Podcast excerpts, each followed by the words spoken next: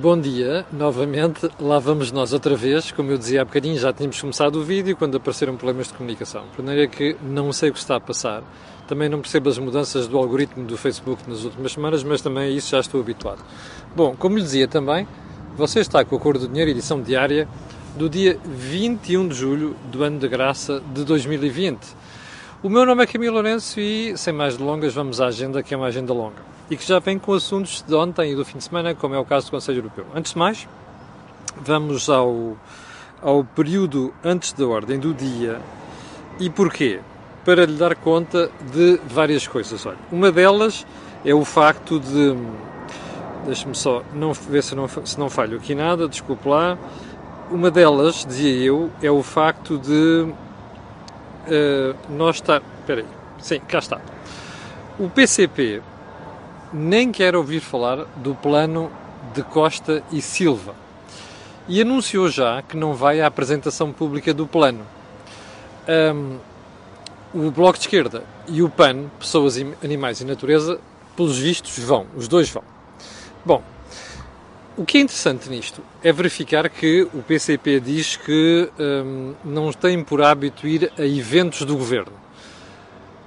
Eu explico-lhe qual é o problema do PCP. O problema do PCP é que anda a fazer de conta que não dorme com o governo, com o PS, porque tem o eleitorado à perna. E, portanto, uh, de dia diz que não dorme e depois, à noite, sorrateiramente, uh, escapa-se para o quarto do Partido Socialista e do governo. E, portanto, esta história aqui é apenas para inglês ver, porque, como você sabe, é irrelevante saber se vai à cerimónia ou não. O que interessa é aquilo que um partido diz do plano que está em, plano em causa. Ora bem, o PCP tem dito cobras e lagartos do plano do António Costa e Silva. Um, o, o, Bloco também, mas apesar, apesar de tudo vão lá. Agora, o que é interessante ver nisto tudo é que o Governo convidou o PCP. Um, não convidou, ao que tudo indica, com a informação que disponível nos jornais, não convidou a direita. Ora, o objetivo é claro, não é? É mostrar ao PCP e ao Bloco de Esquerda que estão alinhados com aquela ideia dos acordos à esquerda para tentar disfarçar as divergências dos últimos tempos. Ou seja, António Costa e Tsuan Torrais no governo do Partido Socialista têm a noção que têm que fazer alguma coisa do ponto de vista formal para que o PCP acredite e o Bloco de Esquerda acredite que continuam a privilegiá-los nas suas conversas. Agora, o Bloco e o PCP, você vai ver qual é que vai ser a posição do Bloco naquele evento, vai ser dizer de certeza que não está de acordo com isto, não está de acordo com aquilo. Portanto, o que estes fazem é disfarçar que existe alguma divergência. Não se iluda. No fundo, eles entendem-se todos. E a conversa toda aqui para fora do Bloco Central, não sei das quantas, é apenas para inglês ver. Ok? Bom, ponto seguinte. Hum, eu tenho visto algumas divergências nos últimos dias um bate-papo entre eh, a, menina Mortágua, a Mariana Mortágua, e, e uh, o Espírito Santo, a família Espírito Santo, nomeadamente José Maria Richard. Bom, vamos deixar o cuido para o co entre José, Maria Richard e Mariana Mortágua, uma das irmãs Mortágua, e vamos centrar apenas nisto. Repare, a família Mortágua acusa Ricardo Salgado de ter pilhado o Banco Espírito Santo. Tem razão, de facto, aqui, por aquilo que aparece na acusação, aquilo que nós sabemos, isso é verdade. Bem, está cheio de moscas, já percebeu, corta-se erva, fica aqui isto a fazer composto é uma chatice. Bem, eu não consigo perceber. É que ambas famílias têm tradição em dar cabo de bancos, não é? Ou assaltar bancos. O pai da Mariana e da, da Joana assaltou um banco, que eu saiba, não é? Portanto, não sei como é que uh, um clã que tem tradição em assaltar bancos está-se a atirar a um clã pelos vistos, deu cabo de um banco. Não percebo. Mas, enfim, um, pode, ser que, pode ser que o tempo acabe de nos mostrar um, quem é que conseguiu fazer mais malfeitorias a bancos. Se foi a família Martago ou se foi a família Espírito Santo. Já percebeu que é piada. Bom, vamos então, sem mais delongas, ao período antes da ordem, perdão, ao, à agenda 2. E como já percebeu, a agenda 2 não vai poder fugir àquilo que é a Cimeira Europeia. Porque se você esteve atento ao que se passou nas últimas horas, terá percebido que finalmente houve um acordo em Bruxelas. Bom, primeiro ponto a registrar. Nunca tinha havido uma cimeira tão longa, uma cimeira com tantas divergências e uma cimeira onde hum, a acidez estivesse, tivesse estado tão presente como aconteceu nesta Cimeira de Bruxelas. Agora veja só, coincidência das coincidências, esta era a cimeira mais importante, provavelmente, das últimas décadas. Era aquela cimeira onde a Europa precisava ter um objetivo comum, estar unida, porque a devastação provocada na economia europeia é inacreditável. Nós nunca sonhámos eh, nos últimos anos que alguma vez poderia acontecer uma coisa desta. Bom, este é o pano de fundo. O que é que sucedeu? Bickering, ou seja, divergências, eh, agulhar este, agulhar aquele, a chamarem nomes uns aos outros. No final de tudo, o que é que saiu dali? Eu já ouvi algumas pessoas chamarem que é um acordo coxo, que é um acordo pouco ambicioso, não sei das quantas. O que é que aconteceu? Você recorda-se que havia um plano para injetar na economia europeia 750 mil milhões de euros. 500 mil milhões deste plano eram para subvenções, ou seja, a fundo perdido, handouts. 250 mil milhões eram empréstimos a juros baixos. Eu não estou de acordo com o Joaquim Guiar, que disse aqui no think tank da semana passada, a propósito disso, o think tank vai ser hoje por volta das 18 horas, que a diferença entre handout e, como, e os empréstimos como juros são, são muito baixos é quase irrelevante. Para mim não é. E o que é que aconteceu em Bruxelas? Aquele grupo de países que chamam frugais, mas que são poupados, no fim de contas, forçou a mão de uma série de países para mudarem esta arquitetura. Então o que é que ficou decidido? Dos 500 mil milhões a fundo perdido, baixou-se para 390 mil milhões. Percebe? Ou seja, 110 mil milhões a menos. O resto manteve-se no total, são efetivamente 750 mil milhões de euros, ou seja, o resto vai ser empréstimos a fundo perdido.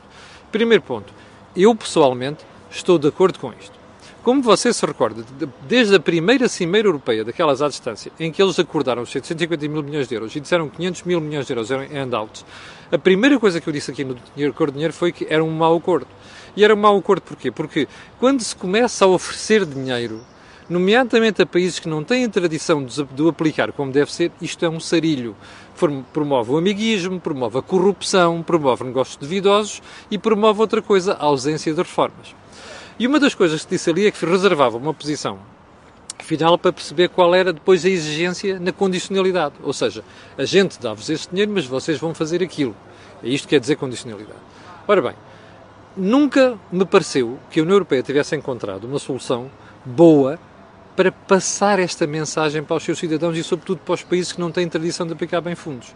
E por isso é que, quando começou a Cimeira, uma das coisas que, que, que eu apoiei foi: acho muito bem que aqueles países poupados que têm contas para dar ao seu eleitorado, como nós temos, obriguem a União Europeia a reduzir a parcela daquilo que são subvenções e mais, que mantenham a condicionalidade. Ora, foi exatamente isto que saiu de Bruxelas. Porquê? Porque não só se baixou as, as subvenções, como o Sr. Mark Rutte ganhou num aspecto fundamental, que é o Conselho Europeu vai analisar a aplicação dos fundos por parte dos países.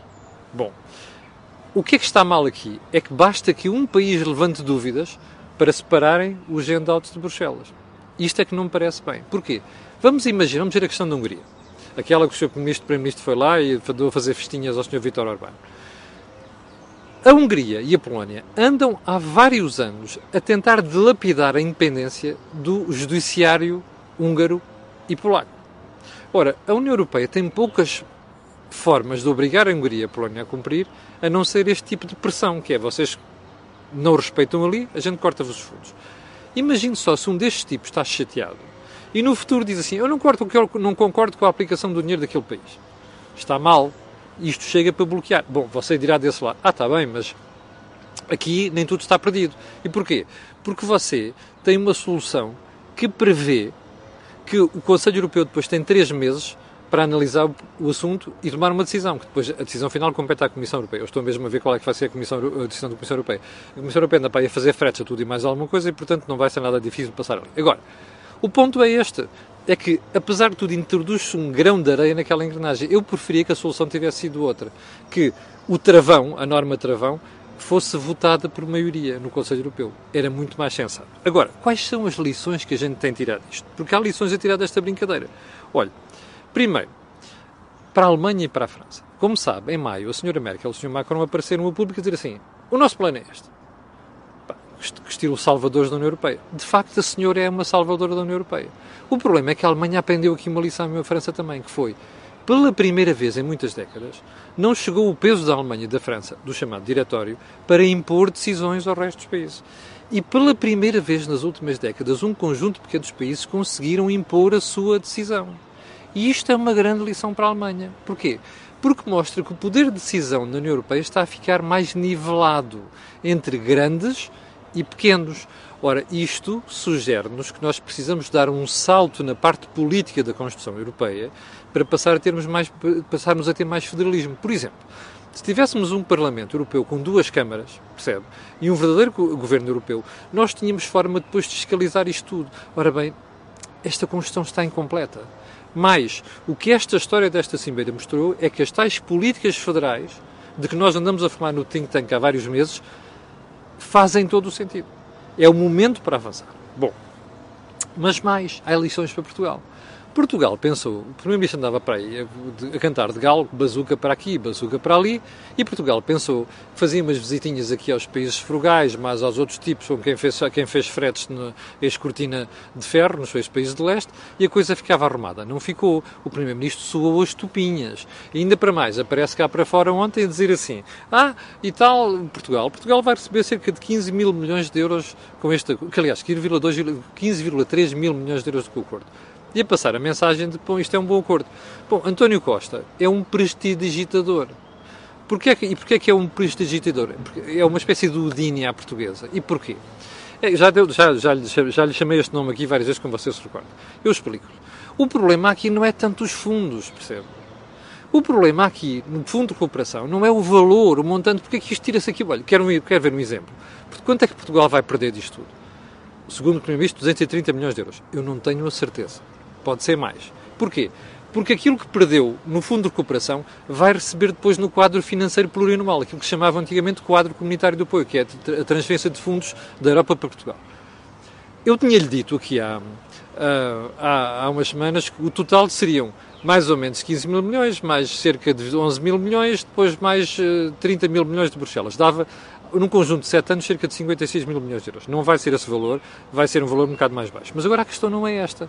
Quando o Primeiro-Ministro diz assim, ah, só perdemos 230 milhões de euros, o problema não está aí. O problema está na aplicação que a gente vai fazer daqueles fundos. E isto é conta, isto é que eu tenho pena. O governo português está centrado nos números.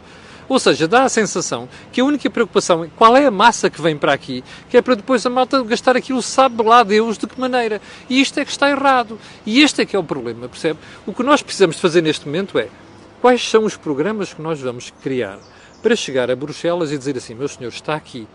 Porque esses programas vão ter que ter uma componente de ajuda à economia portuguesa, mas vão ter que ter uma componente comunitária, ou seja, de União Europeia. Isso é que é importante, porque já reparou, estes 15,3 mil milhões de euros são para aplicar de 2021 a 2026. Diga uma coisa. Nós, com a nossa proverbial falta de capacidade para nos unirmos e traçarmos objetivos nacionais, você está confiante que vamos ser capazes, neste caso, de elaborar planos em tempo recorde, muito bem pensados, para depois não passarmos vergonhas em Bruxelas? Eu não estou nada convencido disso. Mas a mensagem que nós passamos para os nossos parceiros é, foi a da pedinchice, como nós andamos a dizer aqui várias vezes. Ora, eles vão estar de olho em nós, percebe?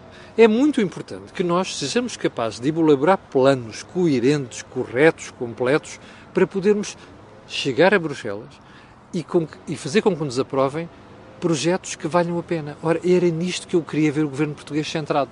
Não tenho estado a ver nos últimos dias, até pela conversa como você viu ontem do Primeiro-Ministro.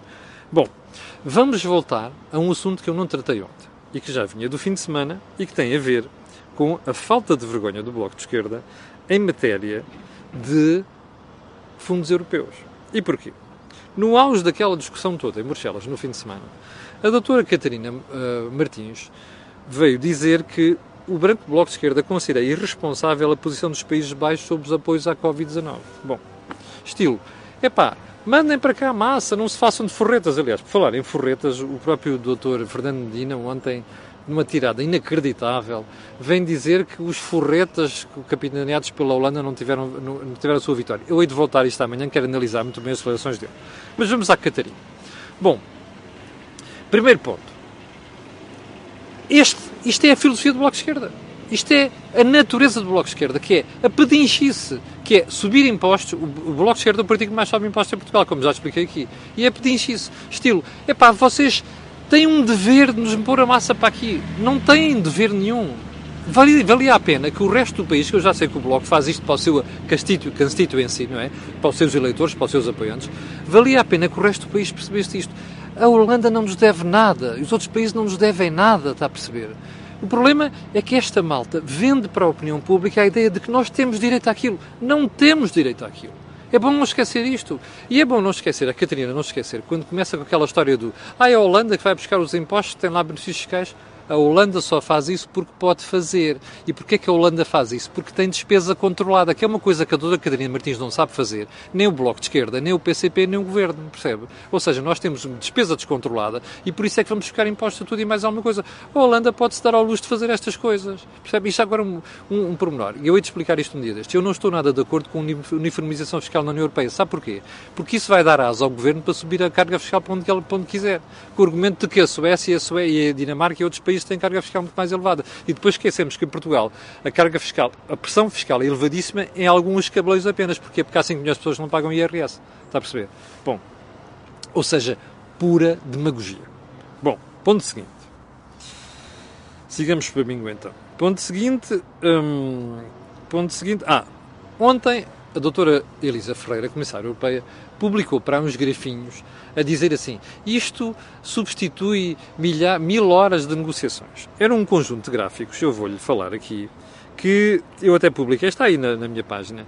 Um sobre quais são os beneficiários líquidos do mercado interno, outro sobre as horas trabalhadas uh, e depois um, a comparação entre as despesas do orçamento comunitário e do de cada governo. Bom, eu confesso que não percebo este tipo de conversa. Qual é a ideia de pôr o gráfico com o maior número de horas trabalhadas? É para dizer que os gregos são os menos produtivos? É que aqui aparece claramente a Grécia como o país que mais trabalha na Europa.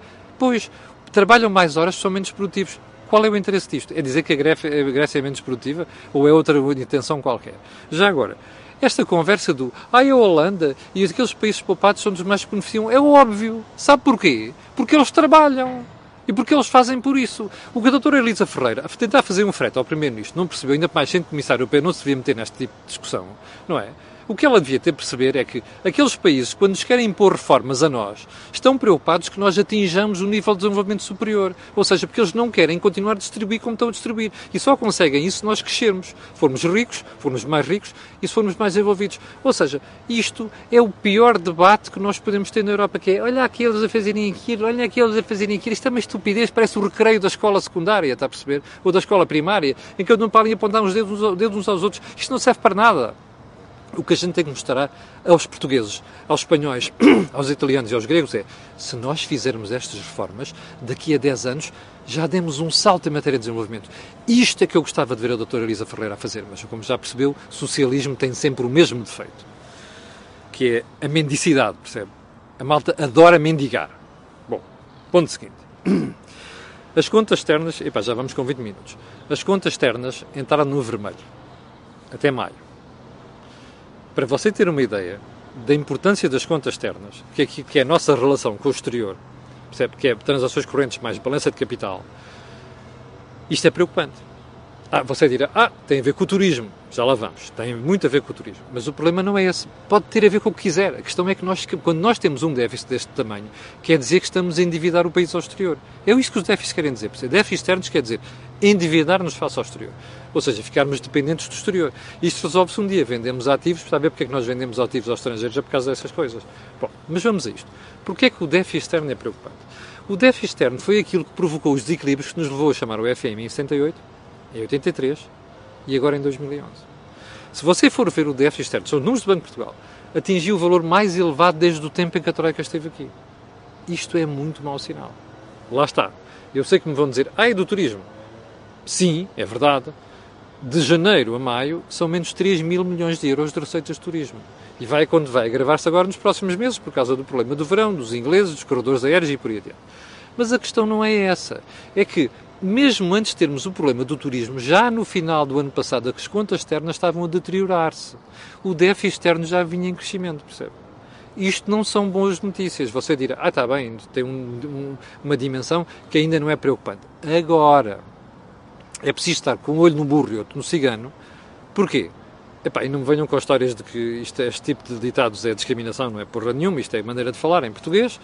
Mas volto a dizer, temos, temos, que estar com o olho no burro e outro no cigano, porque as coisas se agravarem pode ser um problema. E pode ser um problema se de, momento, se de um momento para outros mercados começarem a desconfiar de Portugal. Vai haver entrevista ao Vitor Bento no Mel Talks, na entrevista de quinta-feira. Está lá uma parte desta conversa que é apesar destas histórias todas dos apoios do BCE, os mercados não podem começar a duvidar de nós? Podem. E é para isto que é preciso estar atento, percebe? E precavido. Bom, vamos para o ponto seguinte. Turismo. Turismo, a quebra é impressionante. Bom, só entre uh, janeiro e maio, as receitas de turismo caíram para o nível de 2013. Percebe? Entre janeiro e maio. Mas se você for ver os meses de abril e maio, e agora vai aparecer junho também, você vai ver que isto cai para níveis que não, não havia memória. Ora, está a ver qual é o problema que nós temos. Criámos uma economia nos últimos anos excessivamente dependente do turismo e agora, quando aparecem estes solavancos, é um sarilho. Eu recordo que há escassos 5 meses o que se previa era que houvesse um novo recorde de feitas turísticas em Portugal este ano. Portanto, este é o nosso risco. Está a ver porque é que os países do, do, poupados estão preocupados connosco? É que nós não fazemos reformas, depois vamos a correr, eh, porque isto é rápido, o turismo é rápido, se fizermos isto e aquilo, isto depois cresce e, e a gente consegue resolver o problema do déficit externo. Isto são paliativos. Nós não podemos ficar dependentes, em termos económicos, de um setor como estamos dependentes do turismo, como estes números mostram, obviamente. Bom, a guerra pelo turismo. Último ponto, eu vou deixar a questão da saúde para amanhã. Porquê? para lhe falar neste aspecto. A Grécia veio neste momento, há dias, está a preparar uma estratégia para ir buscar os reformados europeus para viverem lá. Como você sabe, isto é uma das preocupações que Portugal tem há alguns anos. Faz sentido. Aquela malta do norte da Europa que tem invernos rigorosos pode viver para aqui para o sul, com bons hospitais, com bons serviços de saúde, boa, bom acompanhamento isto é o que acontece nos Estados Unidos com a Flórida e com o Arizona. Ora, Portugal anda a sonhar com isto há muito tempo, o sul de Espanha também, a Grécia acordou. Onde é que isto nos deixa? Nós estamos numa guerra pelo turismo, que isto é turismo também, percebe? É turismo residencial. Nós estamos numa guerra pelo turismo. E, portanto, o que nós temos que fazer nestas coisas é fazer planos a médio prazo. Como é que vamos reagir a isto? Percebe? Já ouvi os governantes preocupados com isto? Não estão, pois não. Já agora, frase da semana. Nós não estamos aqui para festas de anos. Mark Rutte, Primeiro-Ministro da Holanda. Ouviu o Sr. Primeiro-Ministro? Vale a pena a gente não voltar a fazer a figura que o Sr. Primeiro-Ministro fez nos últimos dias. Pedinchice. Bom, como lhe disse há bocadinho, cheguei ao final do programa de hoje, já uh, fiz o overshooting do tempo. Quero dizer-lhe que hoje vamos ter Think Tank por volta das 18 horas. Quero dizer-lhe também que hum, haveremos ter todos os programas normais desta semana.